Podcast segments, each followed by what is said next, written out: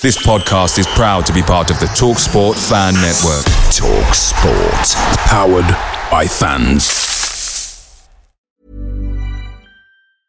A lot can happen in three years, like a chatbot may be your new best friend. But what won't change? Needing health insurance. United Healthcare Tri Term Medical Plans, underwritten by Golden Rule Insurance Company, offer flexible, budget friendly coverage that lasts nearly three years in some states. Learn more at uh1.com.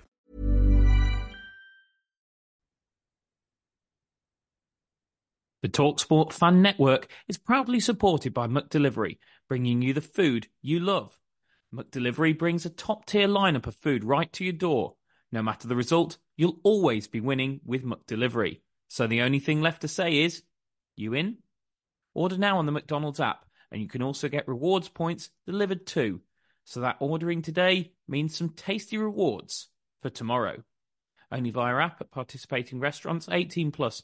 Rewards registration required. Points only on menu items. Delivery fee and terms apply. See McDonald's.com.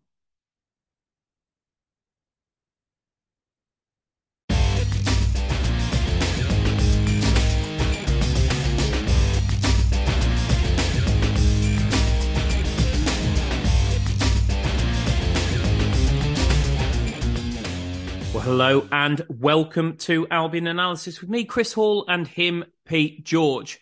Well, working our way through the team. We've done the goalkeepers and defenders, we've done the midfielders, and today will be the forwards. But we are working with a little bit more information today than we were for the previous two pods because Albion have put out their released and retained list.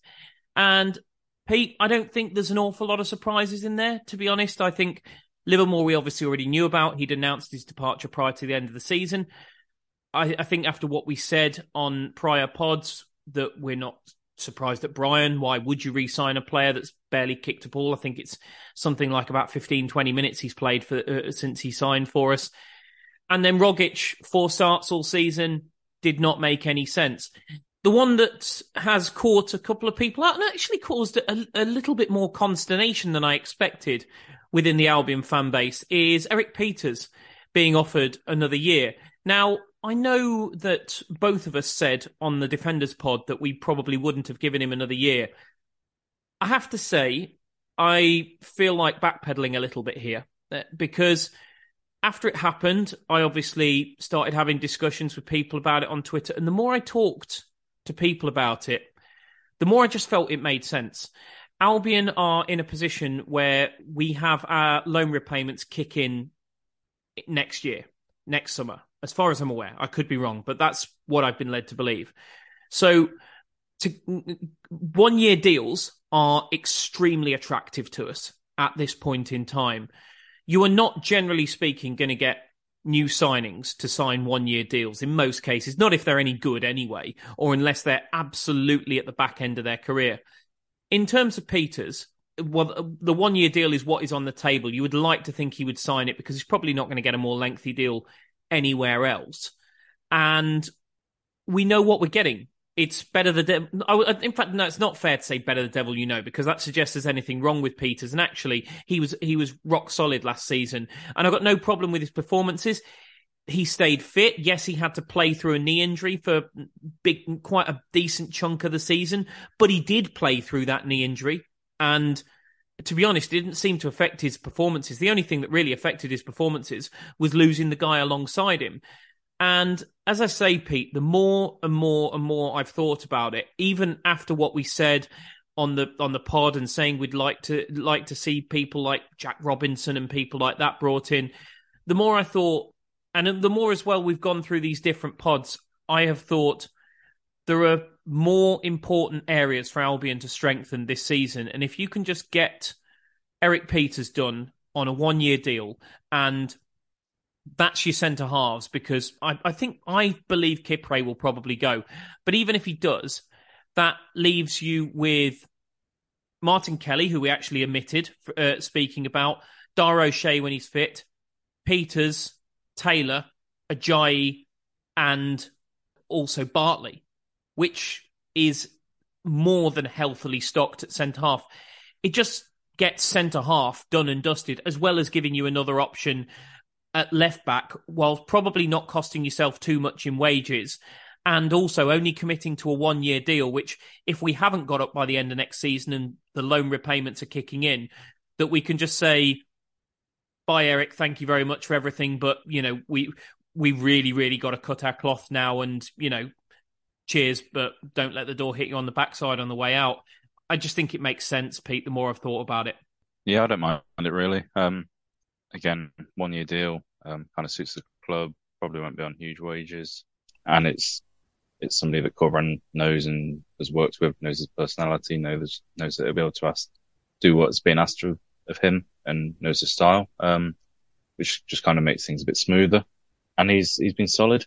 Um, I think the thing that was putting me off was just kind of the age and maybe if he's blocking, um, kind of a pathway for, for Caleb Taylor. But if it's on a one year deal. Do, do you see that being the case though, Pete, given how much Corberan has seemed to lean towards balance in in in his centre halves and liking a left footer on on the left. Given that given that Taylor is a right footer, do you think that he actually will be that much of a blocker to uh, Erik Pieters be that much of a blocker to Taylor getting football? Well, he might not be in that case because, yeah, as you say, he seems to favour a left footer and often building up with kind of a in a back three shape, and obviously um, Pieters has kind of filled the the left centre back, left back kind of position, which is obviously quite important to have the left footer there. So I don't know, but you know, he, might kind of rework the system and, and even drop Townsend into that early build up and kind of shift the centre backs to the right so that the person who is playing left centre back kind of plays cent- the central centre back in the build up, if that makes sense. And, and it's not as important. I think, I mean, we've spoken about his adaptability. So yeah, I, I don't think Corberan would hesitate to, to adapt it to, to bring players in if he wanted to. Um, but yeah, on a one year deal, it's not like he's going to be in the way of Taylor. If, even if he is for a year, it's not like he's going to be there for two or three years blocking it, and it'll probably help help Taylor learn. You know, he's an experienced pro and been around a few clubs, played at played at the top level, and um, from what you hear, seems to be quite a, a, good guy to have around the dressing room. So, yeah, it's definitely not the worst um, contract extension that we've we've offered in our past probably a bit of a recognition of where we are as a club as well at the moment that we do need to do those kind of short-term deals which is probably why when we're looking through this that we are looking at freeze and probably quite a lot of loans in in reality. Just last thing on the released retained list pete um couple of youngsters let go in Castro and Richards were the most high profile ones the ones who have actually had sniffs of uh, first team football, and, and, I do mean I do mean sniffs because it hasn't been much more than that. Um, and then Faal and Andrews, the ones who've had looks at the uh, the Albion first team, who have been offered deals. To me, that both sides of that make sense. I, I was really impressed with Jamie Andrews against uh, against Chesterfield. I think there's a lovely, neat, tidy midfielder there if he can develop. I was quite impressed with Faal. I, uh, I, I thought I, I, I, forget now which game it was. He came on as a as a substitute, but I felt he actually could have should have scored in the in the last minute. He's I mean he's huge for a start, and again you can't tell much from looking at a player for such a short period of time. But I think as well the the goals that he scored when when out on loan. Okay, it's a much lower level, but I think he's worth a little bit more time investing into him with Castro and Richards, I know some people have been a bit surprised at Richards. I'm not going I'm not sure that I am. I haven't seen that much of him to know if I'm honest, but he just seemed a little bit further behind the likes of Malcolm and Faal in terms of his involvement in in the first team. And if if that's the case, then where really is the pathway for him? If if Cleary, Malcolm, Faal players like this are ahead of him, where's the pathway? And Castro, I just don't think will ever be up to this level, not unless there's a big, big change in the way he approaches the game. I will always go back to the way he he dived into that challenge at Swansea when they ran clear and scored. He that is it's a ludicrous decision. He then went to Burton and he they couldn't get on with him. He didn't get any football. The end they ended up sending him back. Okay, he found his level a bit in the National League at, at Notts County, but then he wasn't even that heavily involved there all the time. I, I just I just don't and he and also he's a little bit older. I think I think I'm right in saying he's 22. I just don't see that there was ever going to be a West Bromwich Albion player in Kevin Castro, um, and uh, unfortunately, the, the the stepping stone has been a has been a stepping stone to free agency for him. Yeah, I think I agree with you on them. With Richards, he kind of well, with both of them, they don't seem to have got any closer to the to the first team than they were a year or two ago. So, yeah, I think that's a sign that they've they've not really developed. I think both have kind of been on the fringes well, the very fringes. Um, but yeah, not got any closer. And, and in a sense, you got to just trust what what the coaches that see them every day think. Because personally, I've, I've not seen a lot of them. I've seen a little bit of the under 23s season before last and the under 21s last season, and you know a couple of minutes of them first team. Um, so it's difficult to make a judgment just on that. But you know, obviously the coaches will watch their development and see how they're getting on and kind of understand that. With Faal, yeah, um, again, you can't really say too much because I've not seen enough of him. But I mean, it's interesting that he went off to um, was it Fylde that he went to? And it was under, indeed, yeah, under Adam Murray, who was the assistant under um, Ismaël. So he obviously thought quite highly of him. I mean, it was I think it was National League North, so it's not a, a high standard, but I mean, Corberán trusted him with a place, a spot on the bench a couple of times, and made an appearance or two, maybe just the one. But again, I think you, in a way, you just got to kind of trust the people that see them every day. Uh, then maybe you come back in five years and the players that have been let go have developed loads and playing championship football. But, but but then would they have developed if they hadn't had any football with us? I, I think my, my take on on Faal is he's worth another loan. Let's put it that way. Yeah, and see how he gets on at a little bit higher level than National League North, and you know that'll tell you a bit more about the player and, and whether he's worth keeping long term. But yeah, obviously players develop at completely different different speeds, and you can't just hold on to players because they have been in the in the academy, and, and you're hoping that they turn into first team players. Because I think every fan wants to see academy products in in the first team and playing, but well, also it's a it's a it's a damn sight cheaper than buying players, which is which, which is a factor for us at the moment. Well, it is, and I mean we've got a few in the first team now, so and they've come in. Um, and done well. If you look at Dara O'Shea and Alex Palmer, Josh Griffiths, I think that's all of them at the minute. But Taylor, yeah, um, Taylor Gardner Hickman, Taylor Gardner Hickman, yeah, of course. Um, yeah, you can only pick them when they're ready, and I think as fans, you kind of hope that you see more, but see more of them in the first team. But yeah, I think you've got to trust the coaches that see them every day and see how they're developing. Well, moving on to what today is all about, and that is the forwards. And as I said on the previous pod, we've taken a fairly liberal definition of um, uh, of what of what a forward is for West Bromwich Albion. As I say, we've considered the players who play in the wide attacking areas as our forwards. So I'll start with the wide attacking areas. I'm kind of going to go through this position by position, if you like. And really, in terms of naturalized position, we I feel like we've only really got one wide right. It, it, actually, we we we look quite stacked wide left, which is crazy to think that we finished the season with practically nobody to play that position. But actually, if everybody gets back fit, we're actually pretty stacked in the left wing area. It's just that they all got injured at the same time last year. But in wide right, really, we've only got Jed Wallace for me. I think that be, once you get beyond that, you're probably looking in terms of naturalised player. Tom Fellows, I know Phillips as well could switch across. I, I mean, you could make an argument to say you could play Reach, Diangana, maybe even Grant there. But I don't. I think we've we've never seen the best of Diangana when he's been on the right. Um, I don't think. I certainly don't think the be- you see the best of Karlan Grant when he's on on the right. Uh, we'll come to Karlan in a bit. I'm not sure where you, not sure where you see the best of Karlan Karlan Grant. Probably Huddersfield, if truth be told. Um, but uh, but. I, I, I think in terms of naturalised players, really, you've only got Wallace, and then probably, like I say, you are looking at Tom Fellows. I mean, with Jed, when when we sort of look at this from the point of view of keep or sell, I mean, it's just an absolute no brainer, isn't it? I don't.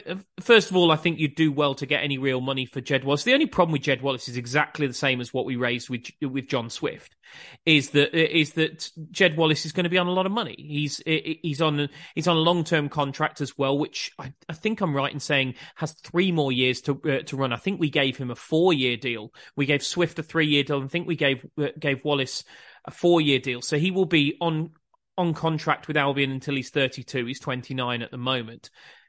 But he was incredibly, incredibly consistent for Albion. 3,962 minutes. Just to put that in perspective, I think you'll find that's 94% of the minutes that Albion played last season in the league, Jed Wallace spent on the pitch. I mean, not only is he starting basically every game, he's he's never getting brought off either. This this I mean this is how important he is to the, uh, to the Albion cause. But also I think it's a little bit of a problem and it's something we'll come to when we look at the transfer options Pete that I do think we need an alternative to Jed because I felt I felt he burnt out a little bit towards the end of the season. I didn't I didn't think we I didn't think we necessarily saw the best of him to be honest. He's got the most progressive passes in in the squad um, with 166. Just to put, uh, sorry, most progressive carries in the squad with 166, 166. To put that in perspective, the second most has 110. So if you're talking the most has 166 and the second most has 110, that is basically a third less. I mean, that's a staggeringly large amount. And then you look at most progressive passes received, 381. The second most which by the way is Grady, who who spent a chunk of the season out injured anyway, is on 193, nearly 200 less progressive passes received. So what I'm effectively saying is, Jed Wallace beats players, and Jed Wallace picks up the ball in dangerous areas. That's basically what we're saying. He got six goals and eight assists, which is 14 goal contributions. It's good. He should have had more assists if the Albion players had finished their chances. Uh, the the the expected assisted goals says 8.9. Should have had more goals. His expected goals says 6.8. So he maybe needs to brush up on his finishing a, a, little bit, which is not a surprise to anybody. He has he's had some decent pullback shots, which he's kind of hooked wide. But he's just so so important to uh, to what we do, Pete. As I say, he carries the ball, he ta- he picks it up in in dangerous areas. But I do think we need an alternative to him because I, I felt like we burnt Jed out last season. What do you think? Yeah, obviously he's, he was brilliant last season. Excellent on the right creatively. I think he's a, superb crosser, and most of the time he's actually trying to pick players out. And, and that's the other thing with expected assists is he'll only register as part of an expected assist if the pass is complete. If he's whipped a ball into a dangerous area, it's just kind of, you know, fizz through the corridor of uncertainty and gone out towards the back post and nobody's connected with it, it's gone out for a throw in or a goal kick or whatever, then that won't even count as a pass. so, so basically, if, if we'd had a penalty box striker for much of the season, which obviously we didn't due to Dike's injury, then you think that that number would have actually been an awful lot higher? Yeah, definitely. I mean, if you got Erling Haaland at the back post, then it's going to be so many more of these crosses are going to. I think we've got more chance of of Alfie at this point, mate. yeah, if you got someone like Erling Haaland at the back post, then you're gonna you're gonna score well, score more goals. Obviously, score hundreds in the championship, but his expected assist would be high because it'd just be somebody meeting it at the back post, and then it just because that is completed, it would push it up, and they're going to be really good chances at the back post from like three yards out as well. So I don't think his expected assist does him justice really but yeah, just really dangerous on the on the right. He'll create and he'll um, he'll get goals for himself as well. Which from, from what like you see in the data, Pete, does it uh, does this narrative that's been built around Jed Wallace that he whips pointless balls into the box does it annoy you? Yeah, I think so. Like I say, he puts puts a lot of crosses in. He's like in the in the 90th percentile for crosses, which well crosses per hundred passes. Um, so taking into account that we're fairly dominant possession side he's in the 90th percentile, so he does put a lot in. But I, I personally think the vast majority of them are actually aimed um, and not just whipped into to nobody. Like I said, I think it it'd be more effective if we could have maybe had Dike fit for a whole season, or if we'd got well, I mean, if we'd got Andy Carroll, I'm sure we'd be getting on the end of them. But even just somebody with or a couple more players with a bit more intelligent movement, um, and it wasn't just crosses he was putting in. A lot of the time he was cutting it back to Swift as well. And we got a couple of goals from that and maybe he should have had even more. So I think when he does get into the positions, he's kind, he definitely has his head up and he's looking to find somebody rather than just whipping it in aimlessly. But yeah, on the whole, I think he's, I personally think he's probably been our best player this season. So yeah, I, I can't really give him much more praise than that. Uh, he and Swift, in an ideal world, players you build this team around next season. It's in an attacking sense. Well, definitely. Um, obviously, they're both excellent players at this level, both creative and both goal threats themselves. So, uh, yeah, I think they've got to be the, kind of the two key players that you, know they've got their places in the starting eleven.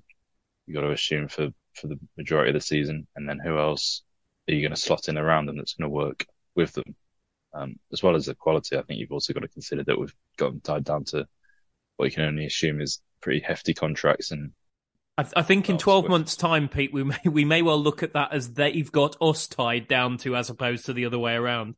Well, yeah, exactly. Um, so you've got to use them if you're going to pay them. And I think what Swift's got another two years, is it? And, and Jed yeah. another three. So I think so. Yeah.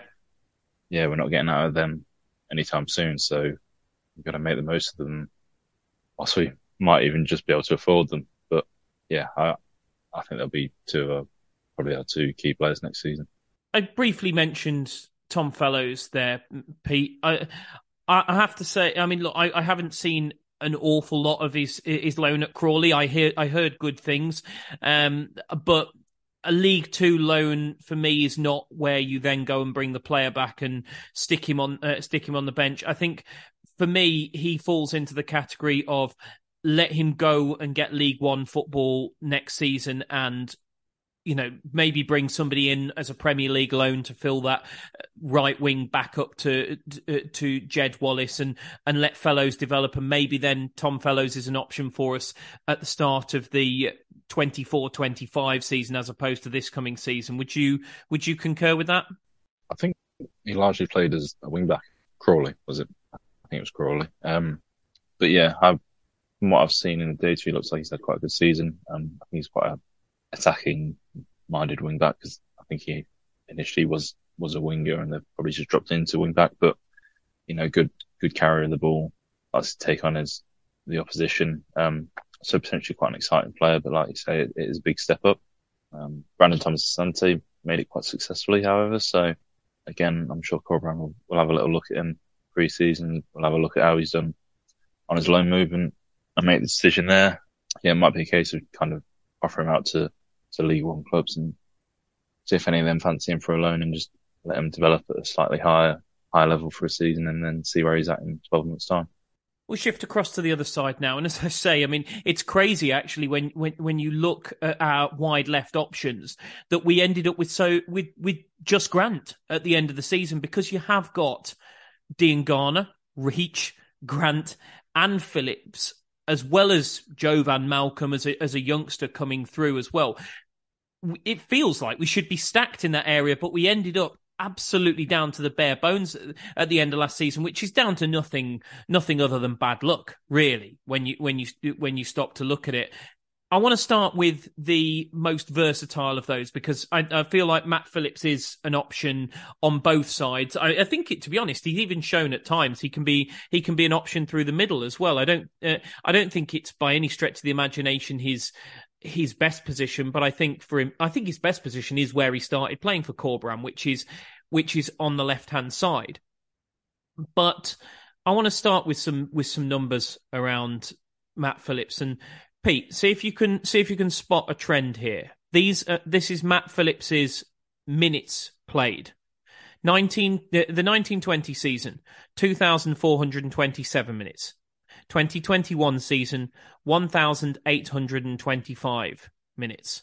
The 21-22 season 1564 minutes and then last season 1196 minutes. So he dropped 600 mi- minutes between 1920 and 2021. He then dropped just uh, just under 300 minutes between 2021 and 2122 and then he dropped nearly 400 minutes between 21 22 and 22 23. There's Matt Phillips' problem in a nutshell. It's nothing to do with his ability. We can go on and talk talk about his ability as a footballer in a minute if if we want to. But I personally think it's it's a waste of time. In my in, in my opinion, there is no argument around Matt Phillips' ability. He is a quality, quality footballer at this level.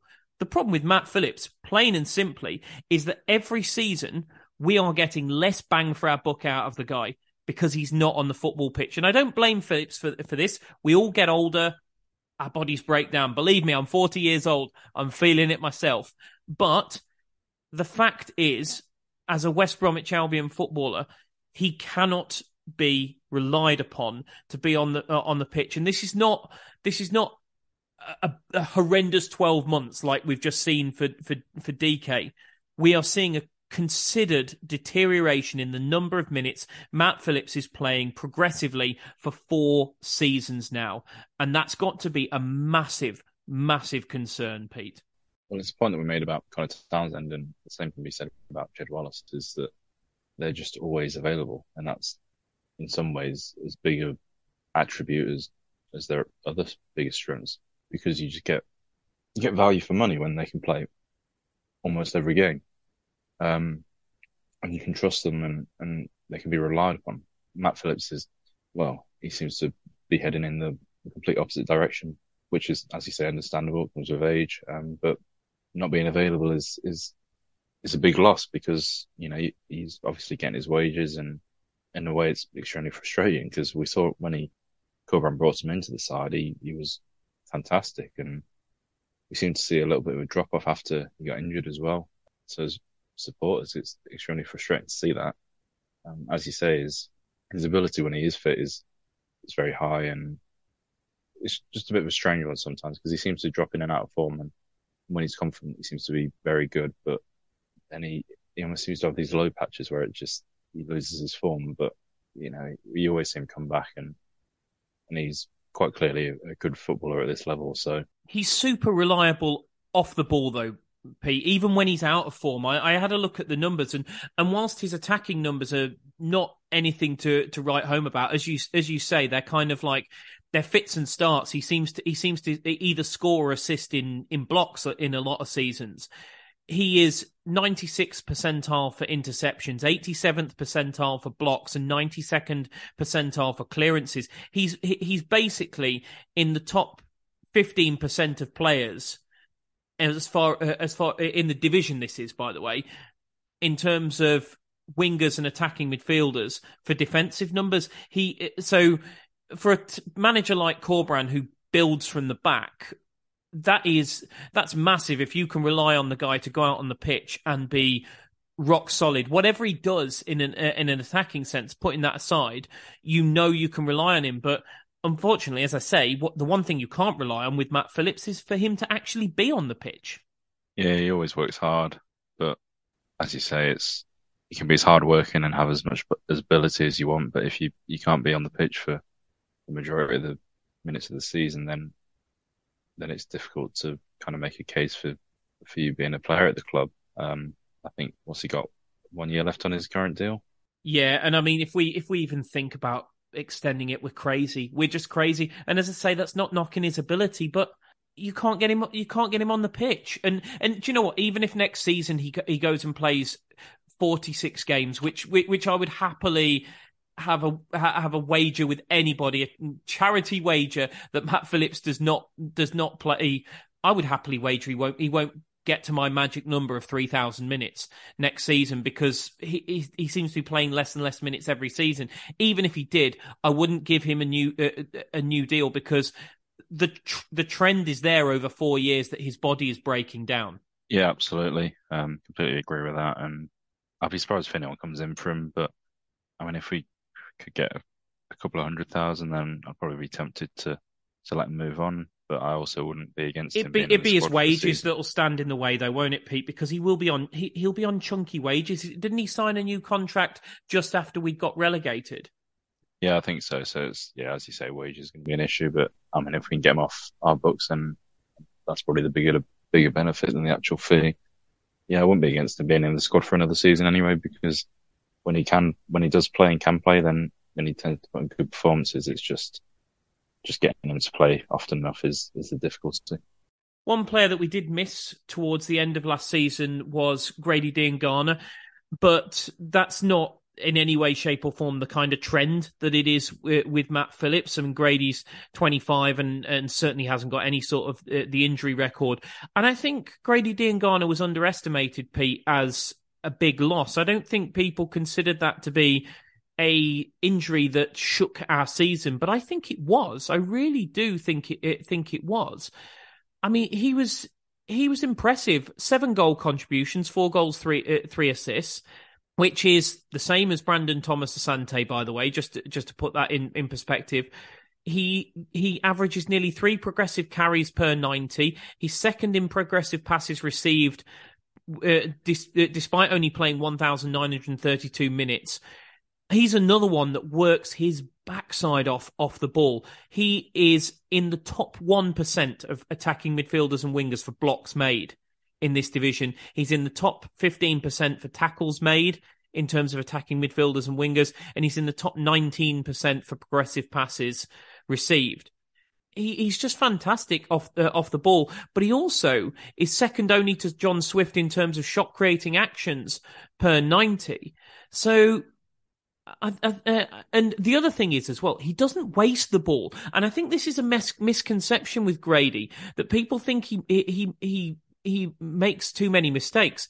He's actually got the best pass completion of a non-defensive player. Now, that's important just to put that in perspective because you would expect defensive players to not take risks on the ball. Simple little sideways passes, passing the ball across the back four like you see us do frustratingly quite often. So your defensive players are always going to have a better pass completion rate because your attacking players are going to play risky balls. They're going to try and play through passes, they're going to try and play crosses into the box, which naturally are going to have a lower completion rate than playing than a centre half passing to another centre half or passing to the fullback or passing out to a defensive midfielder who's dropped in quite deep.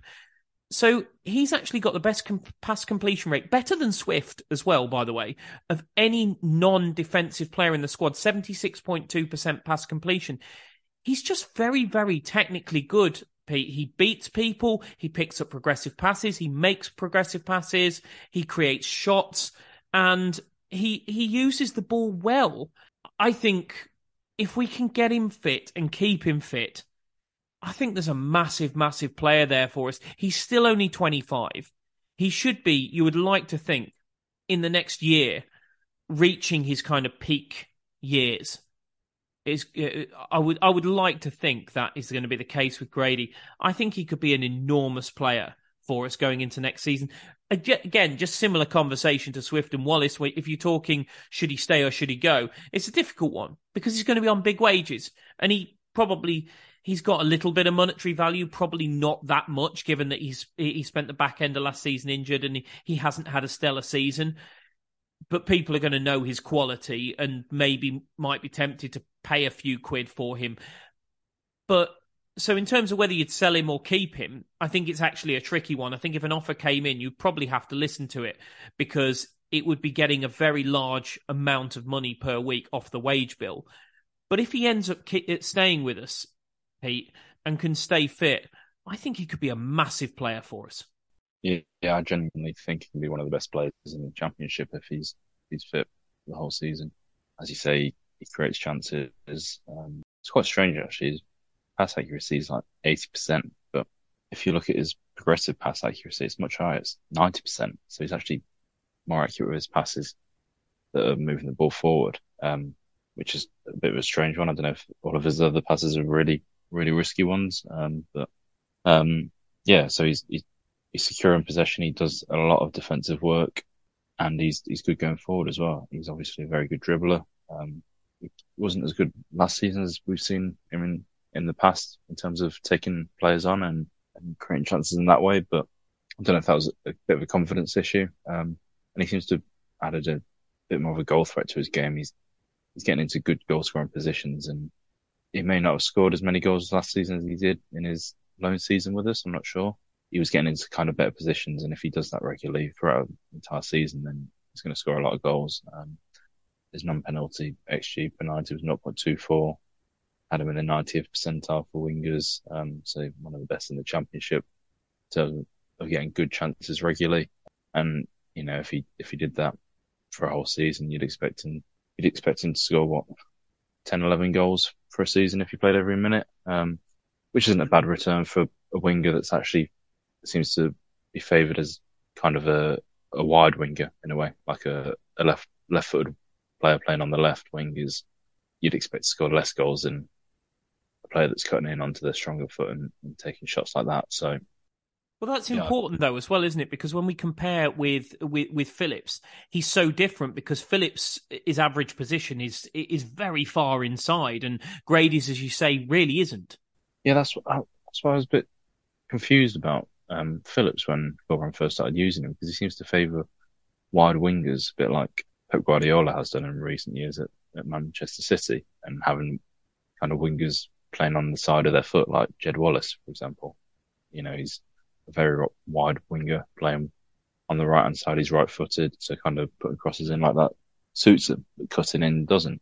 And you'd expect Phillips to Phillips to be cutting in a lot more, but he, he did keep quite a fair, quite a bit of width when he was playing under Corberan and would be putting crosses in with his left foot, which didn't seem to be optimal. But yeah, that's why I, am not sure if he will be considered to be a left winger next season or Corberan might see him as back up to, to Jed Wallace, playing that more um, traditional winger style. Um, but as you said before, he, Phillips is very versatile, and, and Diangana is, is, similar that he can play on both wings if if he needs to, and, and, doesn't look too uncomfortable on either.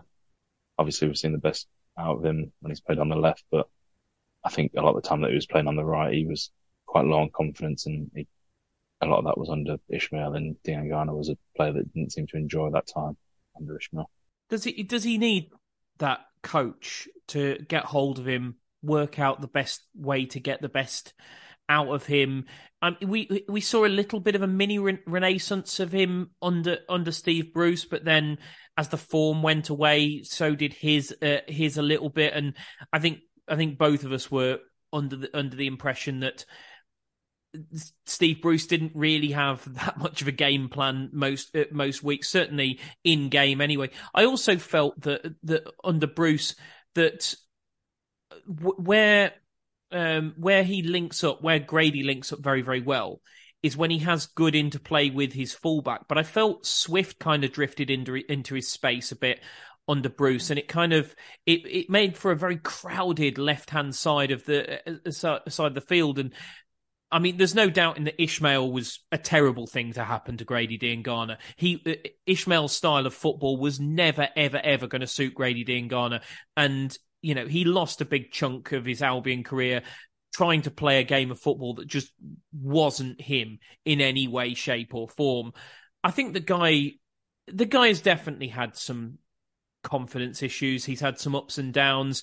We've heard, we've heard as well. You know, rumors that that he uh, and they are just rumors. I, I don't purport this as fact that um, that that he struggled with the transition from from London. That maybe even he didn't want to leave London, but West Ham took the money and said, you know, there's the door, pal.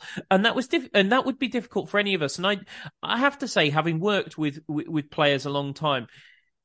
It, it's one of the things that frustrates me a little bit about football supporters generally that it isn't always appreciated that when you move to a different part of the country or when you move you know move away from your family or move away from your friends or move to a different country or, or whatever that the impact that can have on you as an individual is often not taken into account by by people sometimes not even taken into account by pundits who've played the game which i find very very strange. It's almost expected that you go from being where you were settled to moving somewhere else, possibly moving into sort of like, I'm sure very nice accommodation, but probably temporary accommodation, you know, rented accommodation, and expected to kind of just be the same person. And look, we've all been there. We've all had to, we've, we've, we've all, I'm sure most people listening to this have made a move in their lives where for at least a period of time, they felt a bit of a fish out of water. They maybe didn't know a lot of people and it, it impacts you mentally. And maybe that is what happened with Grady.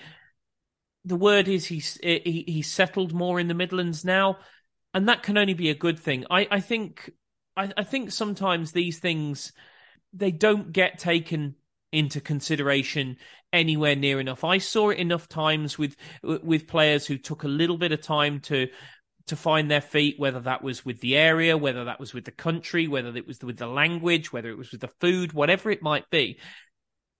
These are human beings, and sometimes it does take them that period of adjustment. Grady's granted has been a little bit longer than we would have liked, but then he's had at least one manager that definitely did not suit him. I, I'm I'm hoping Pete he's had that adjustment period now, and we may just finally get to see the best of him again. Yeah, hopefully they're all good points, and as you say, it can take time for the players to settle. I can't remember what book it was I was reading. Um, it was obviously it was a football book, kind of an analytics kind of based book, and it says that clubs quite often neglect that kind of aspect of it, and it would actually be quite beneficial to clubs to have people in place to to just make sure that everything's comfortable for players that are moving. I mean, I think it's more to do with players that are relocating from abroad um, foreign players, but just to get players settled in faster and a bit more comfortable and just yeah. In we we certainly we certainly did have that person when I was when I was at the club. We uh, we had Andy Marriott, the former Nottingham Forest goalkeeper for a time. We had a, we, we had a, a, a, a fella called Andy Hussey, who the players absolutely loved. I've no idea whether Andy is still there, but we certainly did have that have that person for a, for for a time. And we we we had the we had, we had the wonderful Jill, who is just an absolute magnificent institution at West Bromwich Albion, who who used to uh, sort out a lot of the players, um, uh, transferring their bills over and stuff like that. used to do amazing work. All the players absolutely adored her. So we ha- we had a great team who who made that transition fairly easy, and, and we also had. Um, we also had an in-house. Not this is an an, an, issue for Grady, but we also had an in-house um, language teacher who was who was coming in once a week as well. Um, and any foreign players who didn't speak the language would immediately go into go into that class and start start learning learning English from uh, pretty much from day one, walking through the door. So I don't know. I honestly don't know what it's like at the Albion now, but I have to say when I when I was at the club, that was a real focus that you know obviously came down from people like Dan. That uh, that that that was something we did. We we didn't just buy these players, plop them into the West Midlands, and go, there you go, cope. There was a whole team of people, whether it was the the Andys, whether whether it was Jill, whether it was the the language coach who's the, uh, the language teacher who I'm sorry their name uh, uh, escapes me. Even even even down even even down to the the people in the canteen who would uh, would ask them what they liked, make them make them something that made them uh, made, uh, made them feel at home. Uh, Gene was just just amazing. We had a great chef there. Every time Zoltan Gera went went back to um, to Hungary, he he brought back this Hungarian sausage with him, which would which would then get made into a, a Hungarian casserole, which all the lads would eat. But it you know it was again it was it was a way of me, meaning that when Zoltan came back from Hungary, he wasn't straight away homesick for Hungary because he could he could have his nice Hungarian dish and everything like that. You know, so much stuff went on at the club to make sure that these players felt at home and comfortable and happy. I've no idea whether it goes on anymore. Um, sometimes, with say, say with Grady, all of this stuff could go on and still be done as well as it did when I was at the club. It's more than possible that that is the case. And it's just that, you know, Grady is homesick. And sometimes he's ho- you're homesick, you're homesick, and there's nothing that you can do about it. Sometimes it just is, it, it, it just is the way of the world. But, um, you know, I, I, do think in the past the club have done an awful lot in that in that area, and it is is somewhere certain. It's is an aspect of the club certainly from from my time at the club, which granted ended in 2014. I have to say we were we were superb at. Yeah, which doesn't surprise me when you consider that Ashworth would have been at the top at that point. Um, he was very smart in everything that he he did, and I mean the same for all the other posts that he's been in since he he's left Albion. So yeah, it doesn't surprise me that we're good at that, and it doesn't surprise me that we had so many foreign players come in at that time that just seemed to settle in relatively smoothly. Um, you know, if you're bringing in players that uh, bringing in staff to kind of help that, make it an easy adjustment to, to life in, in England or, or if you're just moving from somewhere else in England to, to the West Midlands, then, um, you know, those, those staff are going to be on a, an absolute fraction of the, the salaries that the, the players are going to be on. So if you can just get a, even if it just helps get 5% more out of the player on the pitch, then it's, you know, it's a, going to be a value, valuable investment, especially if you're spending millions on bringing this player in. Um, so yeah, I mean, hopefully we've, we've still got stuff in place to do that to, to kind of help it. But I mean, we don't sign that many foreign players at the minute. So it wouldn't surprise me if we, we didn't have so much of a focus on it. Um, but yeah, back to Grady. I think if we can get his confidence back, um, then as I say, I think he can be one of the best players in the division. So I would, yeah, personally, I want to keep him um, and see him for another year. Obviously, wages and whether he can actually get a fee from his, you know, that that might raise a question because he probably is one of the, the higher earners in the squad. The fact that we signed him for quite a large fee at the time, um, so that's, I mean, that's the only issue with him for me. I think quality wise, he's yeah, there's no questions there. Let's move on to the last two senior players in terms of the left hand side, and I'm going to say it now these are both players that I would look to move on if that was even remotely possible. And I'm not sure necessarily that it will be. We'll start with Adam Reach. And people who listen to this pod regularly will know that actually I haven't got a lot of bad things to say about Adam Reach, but it comes down to one simple fact for me. In the Ismaël slash Bruce season, Adam Reach played 1,999 minutes, which is more than acceptable for a squad player, to be honest. 2,000 minutes, um, all but 60 seconds. So it's not unacceptable for a squad player, that kind of number. Last season, three starts, 15 sub appearances, 435 minutes. I'm also of the understanding. Again i have no access to wage sheets or anything like that but i'm i'm of the un, uh, i'm certainly led to believe that adam reach is on a pretty decent wage.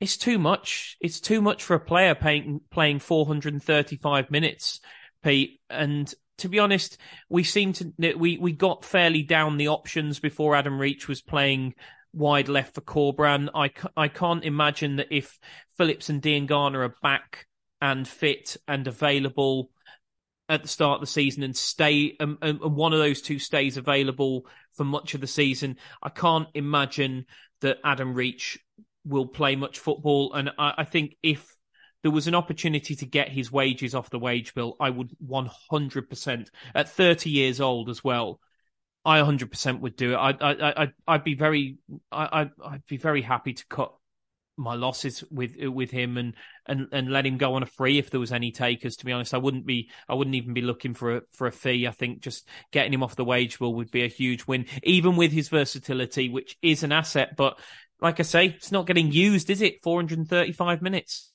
Still stand by the fact that I think he was probably quite a good signing. We had Valérien Ismaël in. The fact that wing back seemed to suit him. Um, Depends what he's earning, though, doesn't it, Pete? I mean, if it's if it's upward of twenty grand a week, which which, which there have been rumours that that is what he's on.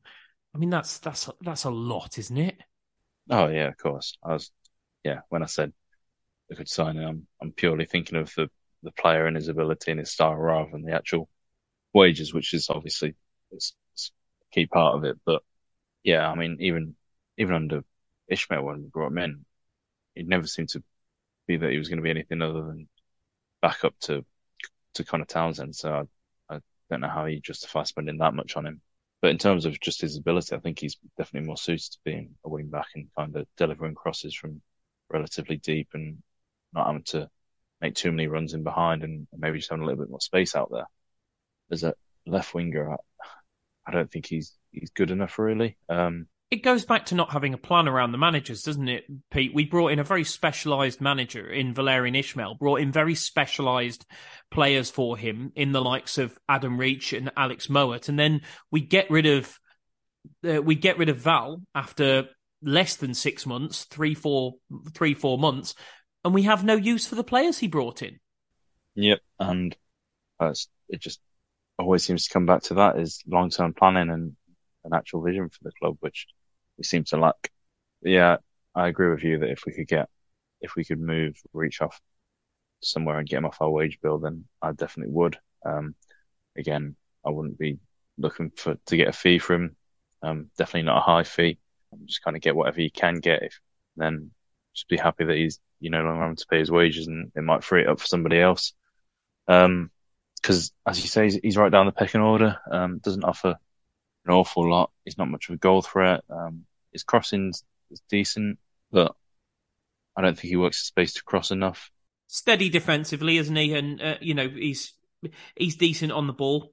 Yeah, exactly. I think too much of him is just steady, and I just don't think he's he's good enough to definitely not good enough to be a starting player, and I don't think he provides enough competition for the the players ahead of him to to really push them on and actually make them worry about their place in the squad. So yeah, if he was on a, a low wage, then you know he might be might be a decent player to have because he's he's got a little bit of versatility that we've seen him drop into central midfield um, on occasion. Yeah, steady. So if it was on a low wage, then yeah, I wouldn't I wouldn't mind him being around. But I mean, if the rumours are, are true, then I just don't see how you can justify having a player of his quality on those kind of wages. And in regards to that, uh, I mean, first of all, it's important. It's important for us to say when when when we say about these these players are not worth the wages. Generally speaking, we're not we're not actually we're not having a go at the player. Somebody puts a good contract in front of you, you're going to sign it. You've got to ask the question of the people who did the deals in the first place. And another one of those deals that you have to ask the question: What on earth were we thinking?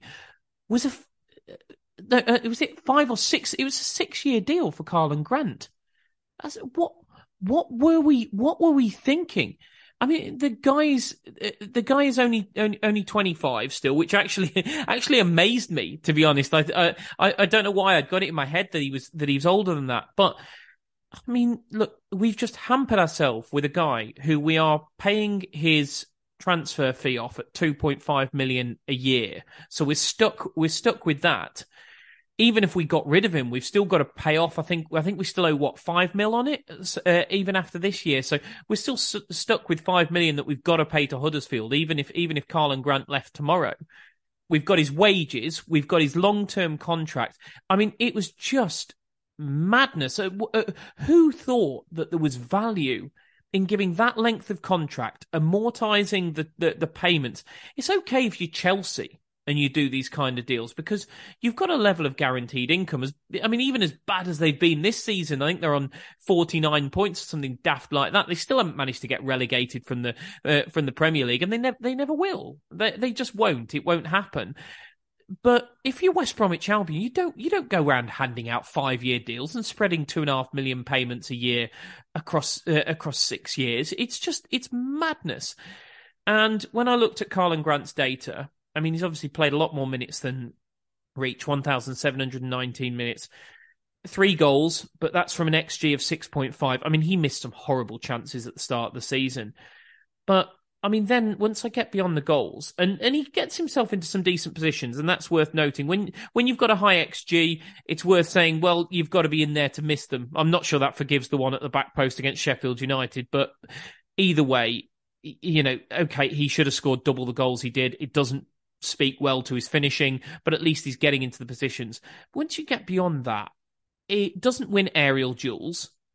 He doesn't have any real defensive data. And bearing in mind, he's playing the same position as Phillips and Diangana, who we've both just highlighted that their defensive data is decent. His progressive carries is okay, but nothing, uh, nothing special. His expected assisted goals, he is in, he is in the first percentile, which means 99% of players in the division are better at expected assisted goals than him. 84% of players in the division are better at him for shot creating actions. I've just written here at the bottom of my piece of paper, Pete, because I'm, I'm old school, can't use iPads and spreadsheets and stuff like you. I, I have to use a notepad. I've just written here if he doesn't score, he's a waste of time. And that's that's my simple take on Karlan Grant. He either scores or he's pointless. Yeah, you're not far wrong there. Um, I mean, his expected goals is, is very good. I've got it here as 0.38 for 90 for non-penalty expected goals, which is, you know, it's very high when you consider that he's played a fair bit of time out wide. Even just for comparing him to strikers, it hasn't been about the 75th percentile, but he's not scored enough goals from it. Um, I mean, I've got here, which I struggle to believe that he scored two goals. I think that's non-penalty goals, but I feel like I need to check that because that seems extraordinarily extraordinarily low, especially when no, I, I, think is... I think that's right, Pete, because he scored them early on in the season. I mean, he scored in the cup uh, a couple of goals, but yeah, in terms of championship goals, I think he got three. Yeah, because well, I've got him as two non-penalty ones, but I've got his non-penalty actually about seven point nine, so it's he's drastically underperforming there um, to a crazy amount. That's I think probably worse than Jordan Hugill levels when he was with us. Um, yeah, and this and this is this is a point, isn't it, Pete? That Hugill got absolutely battered for the chances that uh, that he missed by Albion fans. Grant Grant is missing them just as badly. I mean, uh, to to to basically be at fifty percent of you, when we start saying that uh, David Button is saving only fifty percent of the shots that that that are hit at him, for Karlan Grant to be only scoring fifty percent of his uh, his xG is almost as criminal, isn't it? Well, I've got it closer to 25%. So yeah. Yeah, sorry, um, you're right. Yeah. But yeah, it's, it's crazy underperformance. Um, I mean, you got to say that he, it's not like a, a regular occurrence that happens for him and he's just a terrible finisher. But I mean, yeah, I think you got to ask questions there. Maybe it's low on confidence. Um, I think he's a poor penalty box finisher, Pete. I think I, I, I, think when like in the previous season under under Ismaël slash Bruce, when he got opportunities on the edge of the box, I think he's actually a very good finisher. Uh, you know, any any anything where he can have a moment to just take a touch and then try and whip it towards the far corner. I think he's a good finisher. I think when balls are flying across the six yard box, I think he's a dreadful finisher. Yeah, that may be the case. Um, I mean, it may be just kind of I've just brought up his numbers from last season and he overperformed by two goals. So maybe he's just kind of those swings that strikers have. They coming in and out of form, but he's definitely a threat from outside the box. We saw that a couple of times. Um, not the season just finished, but the one before that. And he, he does kind of create chances for himself with his ability to dribble. His, his dribbling actually, the data is, is better than what I would have expected just from just purely thinking about from just purely thinking back watching him over the past couple of seasons. I've never really thought that he's a, great dribbler, but I mean, his data suggests that he's he's actually quite good. Um, but yeah, he, he really wasn't much of a creative force last season. Uh, he was a, a, bit more creative the season before that, but still not majorly for a winger. He's, as you say, it's more about him scoring goals rather than creating for his teammates. And, and if he doesn't score himself, um, then he doesn't offer too much else. I mean, are you on the same page as me that if there was an opportunity there to to get rid that you would. Uh, he does come with complications, obviously. Like I say, amortized payments on his transfer fee, a long contract. I mean, he he got very very close. I mean, if Amari Hutchinson had got done, he would have finished the season as a Swansea City player. Uh, he got extremely close. To that do you? But that was only going to be a loan, and maybe that is what we end up doing this season. Uh, this season as well. I think it's a similar one to to Callum Robinson, really, to a certain degree. I can't I can't see us getting real numbers for him in terms of transfer fee. You might you might just on the basis that he scored 18 goals for us the season uh, the, the season prior to this one that he scored I think it was um, 18 19 goals for Huddersfield in uh, in this division you might find somebody who is prepared to pay a million quid for him to take him off us but even if somebody pays a million quid for him Pete we're, st- we're still left four million out of pocket because we've got five left to pay off him. It, he's a difficult player to shift, isn't he? Yeah, difficult in the sense that you want to just cut your losses and take a little bit of money now and yeah, just kind of move him on rather than just waiting for his contract to, to expire and get him, you know, minutes out of him, game time out of him, but then probably lose him for free at the end of that. So it's, it's difficult in terms of that, um, especially with the payments that we've got, got left to make on him. And you've got to assume again that he's on fairly high wages. He was signed season we got promoted to the Premier League and off the back of a, very good season in the Championship. So I doubt we got him on the cheap. So that's another issue there. And yeah, that's why I'm I'm a bit I'm a bit unsure on what I would do with him because I think he certain aspects of his game are excellent in terms of being able to get chances from the left wing and generally, you know, he obviously he's had a poor season in front of goal, but generally he's, he's not that poor in front of goal and he will score you goals in the championship from out wide and probably even if he plays up front. But it's just whether he offers enough in his all round game to to be valuable, um, especially for Corberan, who doesn't seem to favour kind of goal threats out, well, just pure goal threats out wide. I think he's he's more interested in actual wingers that can maybe take the the man on and get a bit more involved in play rather than. Well, this is what I was going to say, Pete. Would you know? Do, do you think Corberan's going to be more likely to hang on to Karlan Grant or ship him out on loan and try again for Omari Hutchinson, for example? Yeah, I mean, based on the January transfer window, I'd, I'd guess ship him out on loan and I mean, it probably increases transfer value. I'm not sure how long he's got left on his deal. I'd guess another two, two or three years based on it being I, I believe deal. it's. I think it's two. Yeah. I think if he goes somewhere in the championship and it's the right side for him, then he could score a lot of goals. He is a very good goal scorer from from out wide. Um, it's just as I say, he doesn't offer enough enough else to. I think Corberan would prefer somebody more well rounded. So if he goes somewhere else and scores a lot of goals, then maybe in 12 months' time increases his transfer value, um, and we can get a, a, little bit of cash for him. But at the same time, it's a year less, a year less left on his deal, which goes in the opposite direction and decreases his transfer value. So it's, yeah, it's a really, I think Grant is, I mean, probably the, the most tricky one to, to make a decision on what I'd, I'd do in the entire squad. Lastly, before we look at the centre forwards, Pete, uh, the, the, because we're going to sort of ignore Rayhaan Tulloch um, because I believe I believe he's still got time left on his on his loan in, in Ireland. Um, so the other the only uh, the only youngster left to really talk about is is Jovan Malcolm. He obviously made a bit of an impression. Came on, scored against Chesterfield, scored a very good goal as well. I think for me, if you can get Phillips and Diangana fit, even if you're shifting out Grant, maybe Reach. Uh, I think that what happened in terms of injuries last season was freak. And I don't think I, I don't think it will happen again in terms of that left hand side. Also, even with all those injuries, Malcolm still didn't get a sniff. Really, I think you've got to be looking at a loan for him, and and maybe maybe you do bring somebody like Hutchinson in if you can shift Reach and uh, and Grant whilst Malcolm is out on loan. And like I say, look again at Malcolm in in 12 months' time when if we don't go up, we are going to have to cut our cloth massively and turn to a lot of the youngsters. I, I think it would be more beneficial for Malcolm to go out on loan, don't you? Yeah, I'd agree with that one.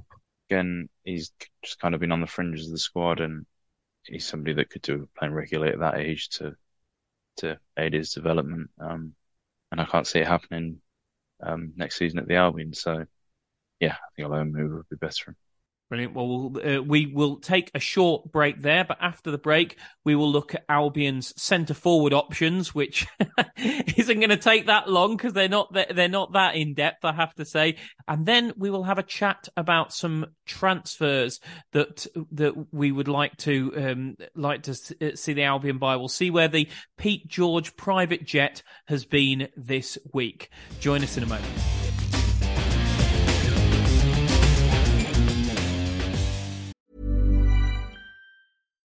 If you're looking for plump lips that last, you need to know about Juvederm lip fillers. With Juvederm Volbella XC and Juvederm Ultra XC, your lip look, whether it's subtle or bold, can last up to one full year with optimal treatment and no additional maintenance. Find a licensed specialist and see if it's right for you at Juvederm.com today. That's J U V E D E R M.com. Add fullness to lips in adults over 21 with Juvederm Volbella XC or Juvederm Ultra XC. Do not use if you have severe allergies or a history of severe allergic reactions, or if you're allergic to lidocaine or the proteins used in Juvederm. Tell your doctor if you have a history of scarring or taking medicines that decrease the body's immune response or that can prolong bleeding. Common side effects include injection site redness, swelling, pain, tenderness, firmness, lumps, bumps, bruising, discoloration, or itching. As with all fillers, there's a rare risk of unintentional injection into a blood vessel, which can cause vision abnormalities, blindness, stroke, temporary scabs, or scarring.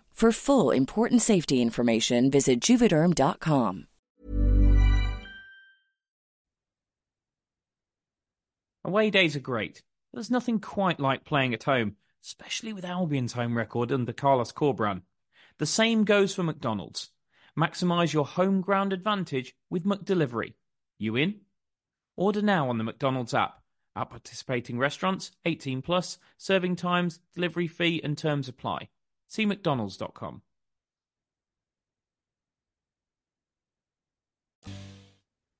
Well, hello and welcome back to Albion Analysis. Well, we've looked at Albion's wide options, which, you know, actually took a bit of time because we actually have got more than you, than you would think, given how down to the bare bones we were at the end of last season. But actually, if everybody was fit, we've actually got quite a lot of players in those areas. I don't think that's necessarily true, really, in the centre forward areas, Pete. I think really we we're looking at two players, aren't we? In in reality, in terms of what we've actually got in terms of first choices. We've got obviously got Brandon Thomas Asante and we've got Daryl Dike. And I did a little bit of I did a little bit of side by side on them and they get they get compared quite a lot and you get a lot of which one is better. I know a lot of Albion fans really like really like Brandon. I do understand why. I am very much of the opinion that I don't think either is necessarily better. I think it just in, I just think that we've got two incredibly different centre forwards, and it depends what you want from your centre forward. So to look at their numbers, obviously Dike played 700 less minutes than Brandon Thomas Asante last season. That's not terribly surprising given how many injuries Dike had. They're both the same age, which is something that is worth mentioning because I don't, uh, for some reason, there seems to be a perception that Dike is, is older than Brandon Thomas Asante. They're both 23. You know, that Brandon is this young buck and Dike is this experienced head. That's not, that's not true. That's not true. They're both the same age. Now, they both scored the same amount of goals. Uh, granted, Dike from a lot less minutes, 700 less minutes. They both scored seven goals. Where this is where we get into the differences between them. Now, Dike scored seven goals from an XG of six, whereas Brandon scored seven goals from an XG of 9.9. So the first thing to state categorically is Dike is considerably, considerably the better finisher of the of the two. Dike also scores more frequently, a goal every 171 minutes, so better than a goal every other game. Brandon scores every 271 minutes, which is obviously just slightly more than a goal every three matches. Then you're into other, uh, other bits of data. It's interesting to see that um, the shot on target percentage for Brandon Thomas Asante, it's 29.8%, so uh, so 30% all but the shouting. Dike gets 41% of his shots on target. He also takes more shots, 3.29 per 90 than Brandon, who takes 2, uh, 2.7. And he is better as well at having shots from closer range, which anybody will tell you gives you a better chance of scoring. Dike shoots from an average of 11.8 uh, yards. Brandon from an average of 14.3. So Dike, in terms of all his shooting data, is better. He's also much, much better in the air. He he wins an average of 4.12 aerials per 90, as opposed to Brandon's 2.08. So, I mean, I've thrown a lot, of, a lot, a lot of numbers around there. Basically, the long and short of what I'm saying there is that Dike is a significantly better penalty box striker, a better aerial threat, a, a, better finisher, and a better goal scorer than Brandon Thomas Asante. Where Brandon Thomas Asante is much, much better than Daryl Dike is he makes much more progressive pa- carries per 90. 1.94. He also makes more progressive passes. Um, Brandon Thomas Asante also works a lot harder off the ball. Um, he, he's in the 90th percentile for interceptions, 91st percentile for blocks, 89th percentile for uh, for successful take-ons. Basically, we've got two completely different strikers. It's not a matter of one is better than the other. We have got one centre forward who is a definitive number nine. That is what Daryl Dike is. He is a guy that gets in and around the penalty area. He's also very strong in the air. He's a powerful, proper old school number nine. That's what that's what I see in Brand, in in in Daryl Dike. In Brandon Thomas Asante, what you've got is a guy who is decent on the ball. He takes people on. He beats players. He commits players, but he's not as good a finisher he's going to do more for you in the all-round game. He's also going to defend for you. He's a great he's a great striker to have when you are a goal up because he will absolutely occupy defenders. I don't think one is better than the other, personally. I think they're just, I think you need both over the course of a season because inevitably people are going to get frustrated with Dike at times because a little bit like the conversation that we just had with Grant, but less so, definitely less so.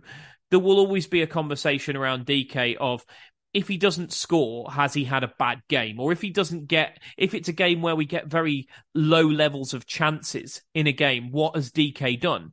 Because he's not going to do the things that Brandon Thomas Asante does, which is harry defenders, that is drop a bit deeper and start taking people on and pushing the ball down, down the line. So you're going to need Brandon in those types of games.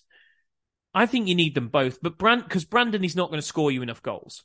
Uh, uh, not at the moment anyway. He he is still young enough and raw enough to get better in that area. And if he gets better in that area in terms of finishing, in terms of actually getting chances, oh my god, what a player! I mean, really, really, what a player he would be because he would have near enough everything if he actually improved the goal scoring aspect of his game. But at the moment, we've got the perfect striker in almost two parts. We've got the one who is hardworking and runs the line and almost you can almost see is a winger converted into a striker. And then you've got the other one who is an archetypal number nine. But, you know, if he doesn't get chances, is he going to do that much else for you in the rest in the rest of the game?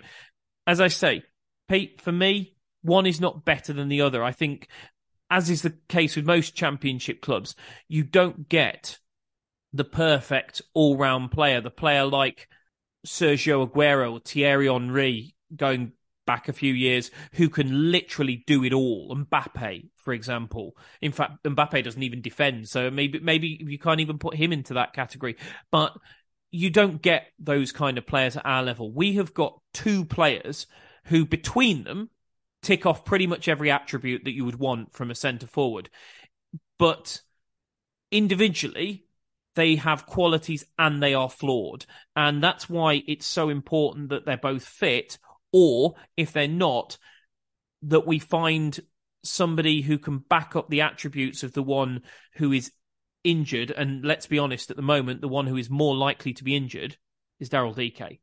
Well, yeah, not just more likely to be injured from what the reports were is he's injured till what November, December time. So we're definitely going to need some backup in that respect. Um, I'm not going to go through all the numbers because I think you've, you've kind of summarised it quite well, but they're both both goal threats get both have really high um, XG per 90, um, which is good. Both at just over 0.5.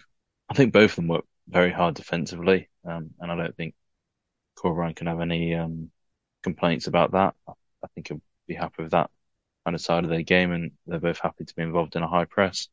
But yeah, the, I think the big difference between the two is is Dike's much stronger in the air, um, and just much stronger in general. He can act as a bit of a target man, but is also can also run. Whereas Thomas Asante is is not as strong, but a much better better passer passer of the ball, and is much more likely to get involved in kind of build up play and, and creating chances for others um, in that respect. I mean, both have got a very similar expected assists per 90 as well at 0.07, but they get it in, in very different ways. I think Dike is just kind of the ability to, to receive the ball in the box and lay off, just lay the ball off for teammates in the box. Well, the other thing is Brandon gets a bit more involved in the pre-assist side of things. Pete, I mean, you, you think back to the goal against Norwich where he's just he's he's won the ball, he's battled it out, he's played it down the line, and then Conor Townsend's the one who's pulled it back, and and you do see that a fair bit from Brandon, don't you? Yeah, yeah. I mean, all of his passing numbers are you're kind of looking at like the, the 75th percentile for a lot of them um, in terms of uh, through passes, passes to the penalty area, accuracy, passes to the final third. Just a large proportion of his, his passing metrics that he scores in the 75th percentile or above. Whereas Dike is like the complete opposite. Um, I mean, through passes in like the fifth percentile. So right at the other end of the spectrum. Um, and for a lot of them as well. So that's the big difference in the game like you say, I, I don't don't think one style is better than the other. Um, I think if if Dike was fit for a full season and Brandon Thomas Asante was fit for a full season and they played the same amount of games, then I think Dike would outscore Thomas Asante. I think he'd be first choice.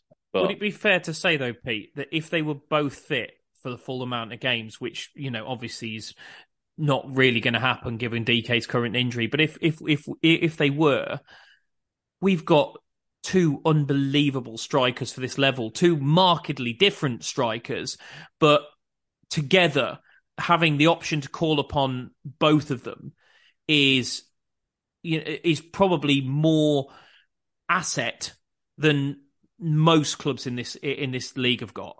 Absolutely, yeah, two very good strikers, and probably beneficial that they aren't exactly the same because you can use them in different ways if they're both available. Yeah, it's you know, horses for courses. If Corberan thinks one will be better against side, then I'm sure he'll use that one. One. Um, they're both putting a lot of work, so you know, I think they, they're going to need the rest as well. And we saw that this season that they're quite often getting rotated when they could. They're both fit. Obviously, once you get beyond that, I mean, you're you're talking about things like pushing Grant into a central role, which I don't think I, I, I, just don't think really works, particularly with uh, with Corberan's style of play. And after that, you're into youngsters, aren't you? Cleary, Faal. I think are, are we both? I, know we're sending a lot of people out on loan here, but I, I, I mean, Cleary, he, he just, he, I mean, Cleary got injured towards the end of the season, but he generally didn't seem to want to trust Cleary. He seemed to he, he, would rather go with other options, even when there was opportunities to put Cleary on on the bench. He didn't seem to to want to. The most we really saw of uh, Cleary was was during Beale's brief time in caretaker charge.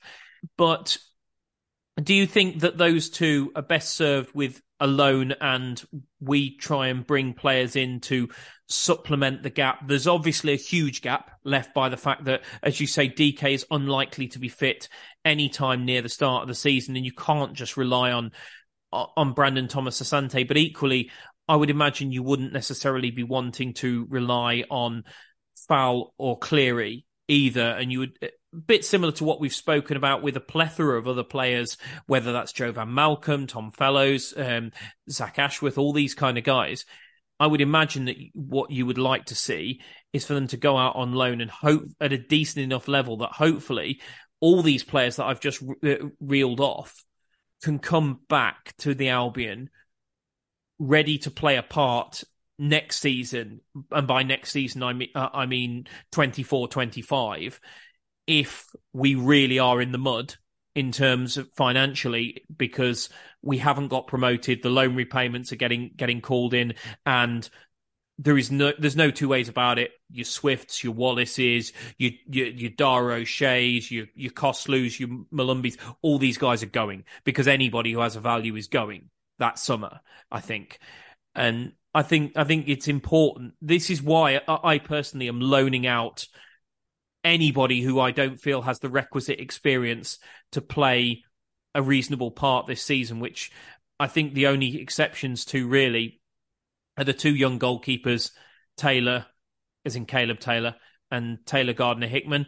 I think I would be loaning all the rest out because I think I think we might need them in twelve months' time. Well said. Um, you know, it's a big a big jump from under twenty ones football to first team football, and one that couple of coaches now seem to think that Cleary isn't ready to to make. Um, so he's probably better off moving out somewhere, a couple of a division below, a couple of division below, whatever the kind of consensus is on what his level is right now, and just developing there and getting experience in in senior football, and hopefully making him a bit more prepared to to come back next season or maybe the season after and make an impact if he's if he's still under contract by then. But yeah, I think this current season it's kind of it's our, probably our last shot at promotion really, and kind of saving the club financially. Um, so I think we've we can't just rely on on youth players that probably aren't ready yet to to be relied upon, especially for a promotion push. Um, the best best um, kind of tactic is going to be to get them minutes elsewhere and and hopefully have them develop whilst we you know make this, this last attempt to to get to the promised land. And um, if we don't, then next season, season after that, we can hopefully bring a few more of them in after they've had their loan spells and are a bit more ready for first team football because they'll be a lot cheaper than some of the players that we've got on contracts now. And then there's what that means in terms of our transfer business, Pete. And I think, I think really what we're effectively saying is that I mean, first of all, we'll have a look at free transfers before before we move on to who uh, loans because I think loans are very realistic. I, uh, you know, there's no there's no long term commitment there. You might have to pay a little bit of a loan fee to say a Premier League club. You might have to pay their wages, which hopefully, if they're not too if they're not particularly established, is not going to be extortionate. I think loans are probably going to be the better way to go, but we will start off with the freeze. And I think with freeze, it's worth saying a bit like the conversation that we had at the top around Erik Pieters. Really, what we're probably going to be looking for here is is one or two things. You're either going to be looking for players that you can get on a one year deal, or players that are going to accumulate in value enough that if you do sign them on a two three year deal and need to sell them next summer, that you can. And I think in terms of free transfers that are available, I think my list is fairly short. One that I can see accumulating in in value is Niall Ennis, who's 24. You know, it's very good age. He's also from the area. Say it quietly, but he's from Wolverhampton. Um, came through Wolves uh, academy, but never really got a sniff. But he's been he's been at Plymouth. Um, he scored 12 goals and five uh, and got five assists last season, which might not sound all that impressive, until you realise he only played 1,842 minutes. Schumacher massively rotated his forward line all season. So none of his forwards actually played that much football. It wasn't a matter of Ennis didn't play that much because he wasn't first choice. Nobody was first choice really. He just rotated them all the time. So to get 12 goals and five assists in that, in that um, rotation is really, really quite impressive. His contract is up. He is a free transfer he's been quite heavily linked with Blackburn as as a replacement for Ben Brereton Diaz.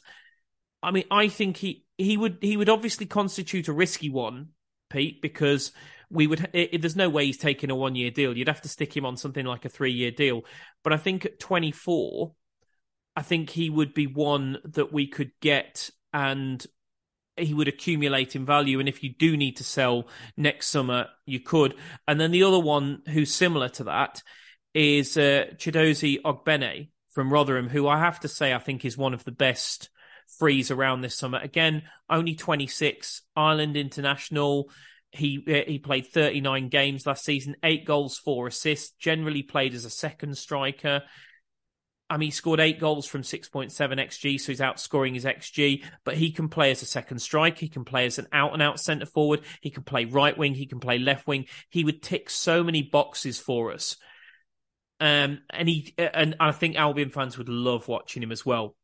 He was in the top three three percent of the division for progressive passes, and he was in the top seven percent of the division for successful take-ons the, the Rotherham are desperate to uh, to keep him. Their press described the deal that has been offered to him by Rotherham as the most lucrative deal Rotherham have ever offered a player in their history.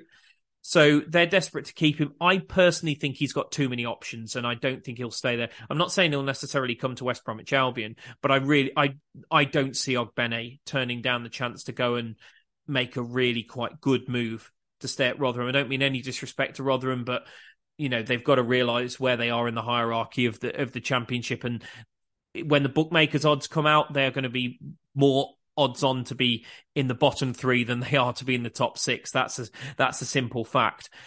So, I mean, I think if I was looking at free transfers, which we could get, which I think um, don't represent that much risk in terms of them if we needed to shift them next summer that we could and probably for a decent transfer fee.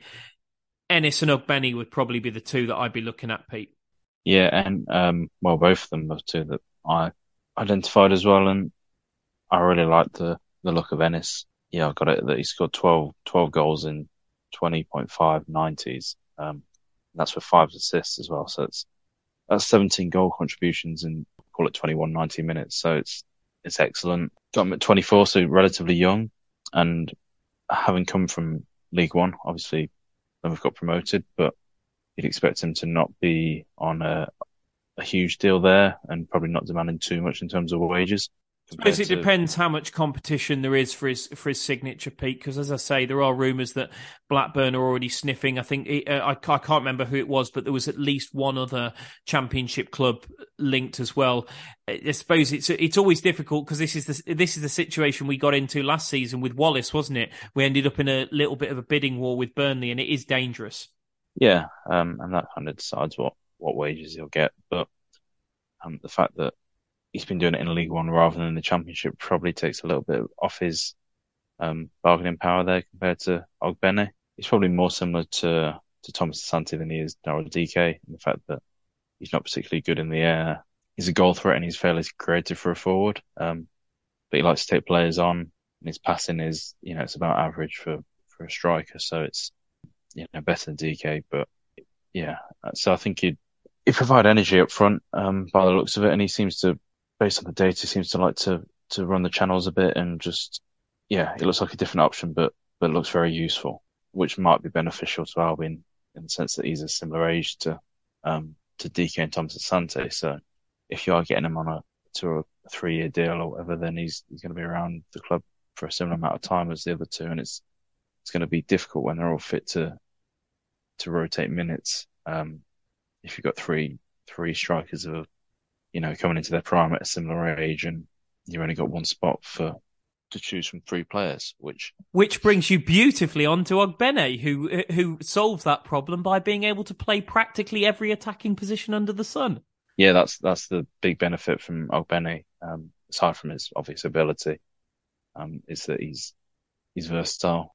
Yeah, just seems to be able to play in, in any of those attacking positions and um, solves the issue of of having three strikers for one spot when Dike's back fit, um, because Ogbene may be seen as more of a, well, seen as anything, to be honest, at any of those attacking positions. Um, as you said, a very good player. There's going to be lots of competition for his signature. He's done well in a, a relatively poor side. You know, you'd expect him to, to do even better. You know, he got a stronger side around him. So yeah, obviously, obviously another good option on a free there. I think other frees that I did highlight, but I, I personally I wouldn't go after any of these um, were Lucas João, who obviously has a bit of ability, but I mean, look, first of all, he's 29. He'd probably want a, a decent contract. I just wouldn't be signing a 29 year old that that we would have to put on uh, put on a, a, two three year deal because, like I say, what if we don't get up this season? Plus, his goals and assist record is not amazing, and don't hear amazing things about his character either, which is which is a little bit off putting. I think you know Ross Stewart is obviously one that jumps off the page a little bit, but his injury record this season counts against him. You know, uh, we've we've already got Daryl Dike, who's a talented forward who's out injured. I personally wouldn't be looking at Ross Stewart because what if he does get injured? Then we've just got two of them out. And, uh, and I know any player can get injured, but it's always more likely when they've had long term injuries. And the other one, just purely because of his links to uh, to Corberan, that seems an obvious one to raise is is Danny Ward. And I do like Danny Ward, but my issue there is he doesn't score enough goals. He, he he's not he he's almost like he's almost like a defensive nine, if if you like. Which you know in world football, Alvaro Morata, for example, gets described as, and there's and it's not it's not it's not the insult it might sound. There is a place for it as long as you've got guys around you who are to who are to score score the goals. But if your problem is, as our problem is, that our main goal scoring threat is out injured, I wouldn't want to see that gap plugged by Danny Ward, would you? No, Danny Ward isn't one that I'd be I'd be looking at personally. Yeah, it's just the links to Corberan that well that, that's it for me. Ross Stewart, I think is a, a fantastic striker. He was, you know, I highlighted him last season when he'd done it in League One, um, and he's he's gone and had a very good season in the Championship as well. He's had the quite comfortably the highest non-penalty XG per 90 in the league, and he gets some some really high quality chances. And in that sense, it's he's similar to Dike. Um, can also re- receive long passes. Um, he's strong in the air, so again similar to Dike. Does his defensive work. Um, so yeah, on the whole, is kind of would be quite a nice like for like replacement by looks of the data. So I think it would be a great striker, but again, it's kind of similar that you've got a, an out and out striker that's going to be coming into his prime years at a similar time as the other two that we've got in the club, which makes it tricky. And I think the money would make it tricky as well because, you know, he's had back to back good seasons, obviously one in League One and one in the Championship. And I think he'll be able to demand a quite a high wage and quite a big contract. Um, I wouldn't be surprised if, if somebody from the Premier Premier League took a took a punt on him, um, see if he could do it another division up because, you know, the underlying numbers for his for his season are, are very good. So uh, it, it might be one that we'd struggle to get. He's per- he's perhaps one that whoever wins out of um, out of Coventry or Luton might have a look at. Yeah, yeah. If the if the wages are right for them, and if they are looking at it, then probably question if we'd even be able to be in that conversation purely because it's isn't isn't it a depressing world that we, that we've got ourselves into, Pete, where where we're sat here and we're saying there's a very realistic possibility that we can't go toe to toe with Luton for players next season. Yeah, and it's you know they're to be fair to them, they've been fantastically run over the years, and their recruitment's been spot on. You know, it's, it's if they do get promoted, then it's it's Premier League v mid-table Championship money, which you know is is absolutely massive difference. Just in terms of loans, uh, to finish off off my list, Pete. I, I mean, it's not it's not a particularly lengthy loan uh, list, sorry, for for loans. Look, obviously, I've written down Cameron Archer's name, but I I, I think that's Cloud Cuckoo land. I I I'm I'm not even sure I see Villa lending him out again, and if they do. I think it'll be to a bottom end Premier League club. I, I really don't think Cameron Archer is going for another championship loan next season. So I, I'd pretty much write that one off. The one that I think is doable, as long as they stay up on the final day, and you might be listening to this after Sunday and knowing whether they have stayed up or not, is Tom Cannon from from Everton, who is 20 years old, obviously on uh, on loan at, at Preston at the moment, and I just think he's I just think he's a really really good player. I I, I really really like him, uh, Pete. If I'm honest, I, I I think that you look at his data and he takes people on. He's got good progressive carries. Um, he, he's a very, very creative centre forward. He will create for others. His expected assist is good, and it should be. It, it, he should have had a lot more assists that, than than he has. Um, but Preston just miss an awful lot of uh, of chances, unfortunately, and he's his finishing is very good as well. He's got eight goals from an expected goals of 5.1 which is which is very impressive finishing numbers. I do think he ran a little bit hot at the end of last season but i mean he he he scored some lovely goals. It's going to give him world of confidence. And to have performed to the level that he did at only 20 for already in Pre- uh, at Preston in this division a bit like when Cameron Archer ran quite hot for Preston at the end of last season, it will give Cannon the belief that he can do it again this coming season. I think if Everton stay up, I think Simms might get kept around the group, but they've got Maupay, they've got Calvert Lewin, and I think they will spend money trying to fix that problem. I'm not sure Cannon will get a sniff, so I think if Everton stay up, he's one that he's one that I would have a look at. The only other one that I've highlighted for a loan, and this just goes back to what I was saying earlier about um uh, uh about an option uh, obviously besides Omari Hutchinson who I think we've already really spoke about to be honest um giving an option as an alternative to Jed Wallace is Jesurun Rak-Sakyi who was on loan at Charlton last season from Palace Now he's mainly a right winger, but he's very different to um, uh, to to Jed Wallace. I mean, his his numbers are brilliant. Forty three games last season, fifteen goals, eight assists, so twenty three goal contributions for Charlton, and wow, did he have a heck of an end to the season. In his last 10 games for Charlton, he got four assists, six goals. I mean, there's no doubt in my mind that guy is not going back to League One next season. I think he's going to a championship club. Now, obviously, he went on loan to Charlton, which is, you know, it's not exactly uh, a long way from from Crystal Palace. Although, if you use Southern Rail, anywhere is a long way from Crystal Palace. But so whether or not he wants to wants to come as far as the Midlands on loan, I don't know, but he's certainly one I'd be looking at. So there, there, I think Hutchinson, who we've already talked about, Rak-Sakyi, and Cannon are my loans to look at, Pete. Yeah, to be honest, I don't have any outside of those ones. I agree with Archer probably being unrealistic.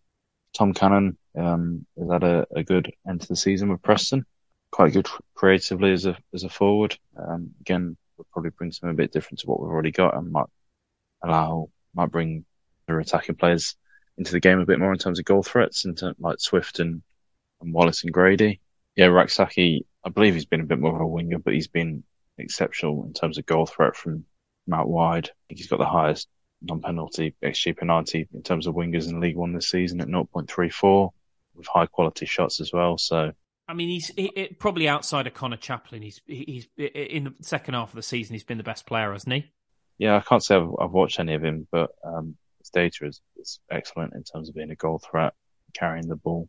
Um, so I, th- I, think he would definitely be an interesting player to take a look at. Whether you take a look at him as a as a wide man or a central uh, striker is a question that you got to ask. But um, I mean, if he can play both, and similar to Ogbene, it's it's in Albion's benefit.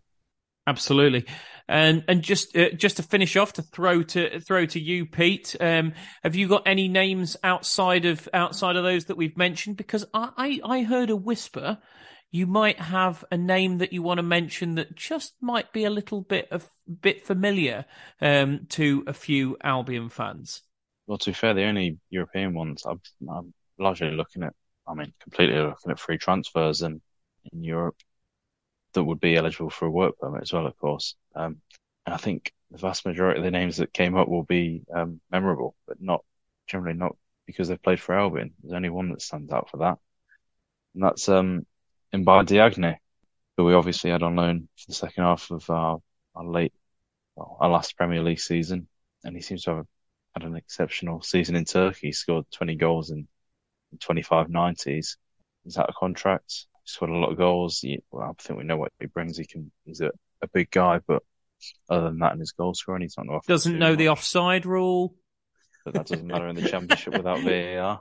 No, some of uh, our officials. Yeah, I was going to say some of our officials that can't keep up with play, and don't, and they don't seem to know the offside rule themselves. So exactly. So you know, he could be on for for a huge season if he if he did join. But yeah, I think the, the vast majority of the ones that I did spot have been playing in Turkey, and I generally or generally have been in their, their heyday decent Premier League strikers. Um, I'll just reel off some of the names. I think again they're all out of contract. Bafétimbi Gomis, who used to play for Swansea, he scored eight goals in 7.690s. Issue is he's 37, but he's only missed one game due to injury this season. And generally throughout his career, he's had a, a good injury record. Um, apart from the obvious age issue there, it's fact he's been playing for Galatasaray might mean that he's on quite high wages. Another one is uh, Mame Biram Diouf, who was at Stoke when they were in the Premier League. Um, again, 36, so at the end of their career, but might be beneficial to to just bring him in for a year. Scored eight in 15.990, so just over a game, a goal every game, every other game. Again, playing in Turkey. Another blast from the past in the Premier League, Enner Valencia, a bit younger, but still towards the end of his career at 33. 16 goals in 23 90s. Um, again, playing in Turkey, had a, a decent World Cup. Um, he offers a bit more than just goal scoring. He's a bit more well rounded, but issue there being that Fenerbahce, who plays for, will be playing in Europa League next season. You question whether he'd actually be interested in Albion if he could potentially get a, an extension there. And again, it's a, a top Turkish club who are probably paying quite high wages. So um, it's a difficult one there. Um, and then one final one, again, a former Premier League player. This one was at Leicester for a bit, and he's 34. Um, so I'm really out, really listing off some some older players here, but I, I, do think it might be in Albion's benefit if you can get one in for maybe a year just to cover Dike whilst he's injured and be committed to long term wages. But this one's Islam Slimani. Who I think I, I think did, weren't we heavily linked with him when he went to Leicester? I th- uh, I'm pretty sure we were. Yeah, I think we were. Um, he's been playing in Belgium at Anderlecht, and he scored eight in seven nineties. So you know that's obviously very good goal scoring record. And I think in general he's kind of similar to statistically to to Dike. Probably not quite as athletic as he is in terms of um, sprinting and, and, getting in behind there, but good goal scorer, good in the air. Um, and if he can get one of those players on a one year deal for not too big wages, then yeah, it could be of a, a real benefit to the club.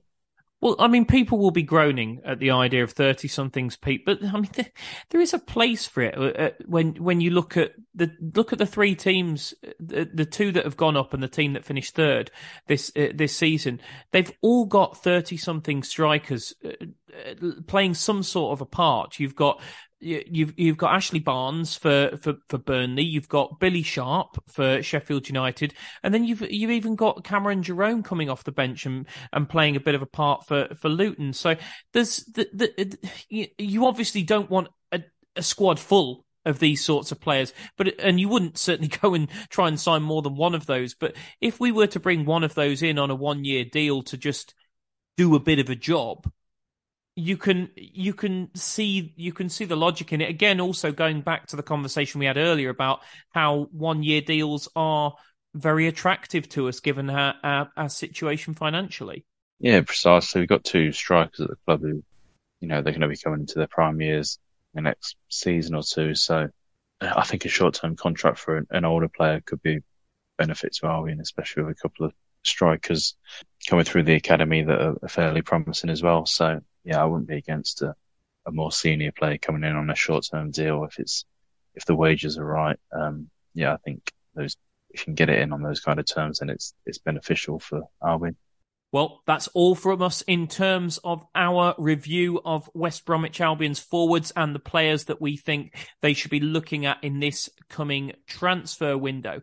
As, uh, as I said before, we will be back with certain ad hoc podcasts throughout the course of the summer where Albion sign a player. We'll be taking a look at them and we'll be hopefully speaking to some uh, special guests. We've already spoken to one already, and I'm very, very excited to for you to for you to hear that. I'm, I'm not going to divulge the name just yet, but you can you can take a guess if you want. It is a former West Bromwich Albion coach and somebody who held the reins as caretaker manager of West Bromwich Albion Jimmy Shan, we've had him. We, we've we had him last year. That's still there if you want to go uh, go back and, and listen to that really really enjoyable interview with uh, with Jimmy Shan. But we've got a we've got another man with a with a similar back uh, similar backstory for you to for you to listen to. So please, when that one drops, make sure you you tune in for that podcast. But until then, thanks for listening and up the baggies.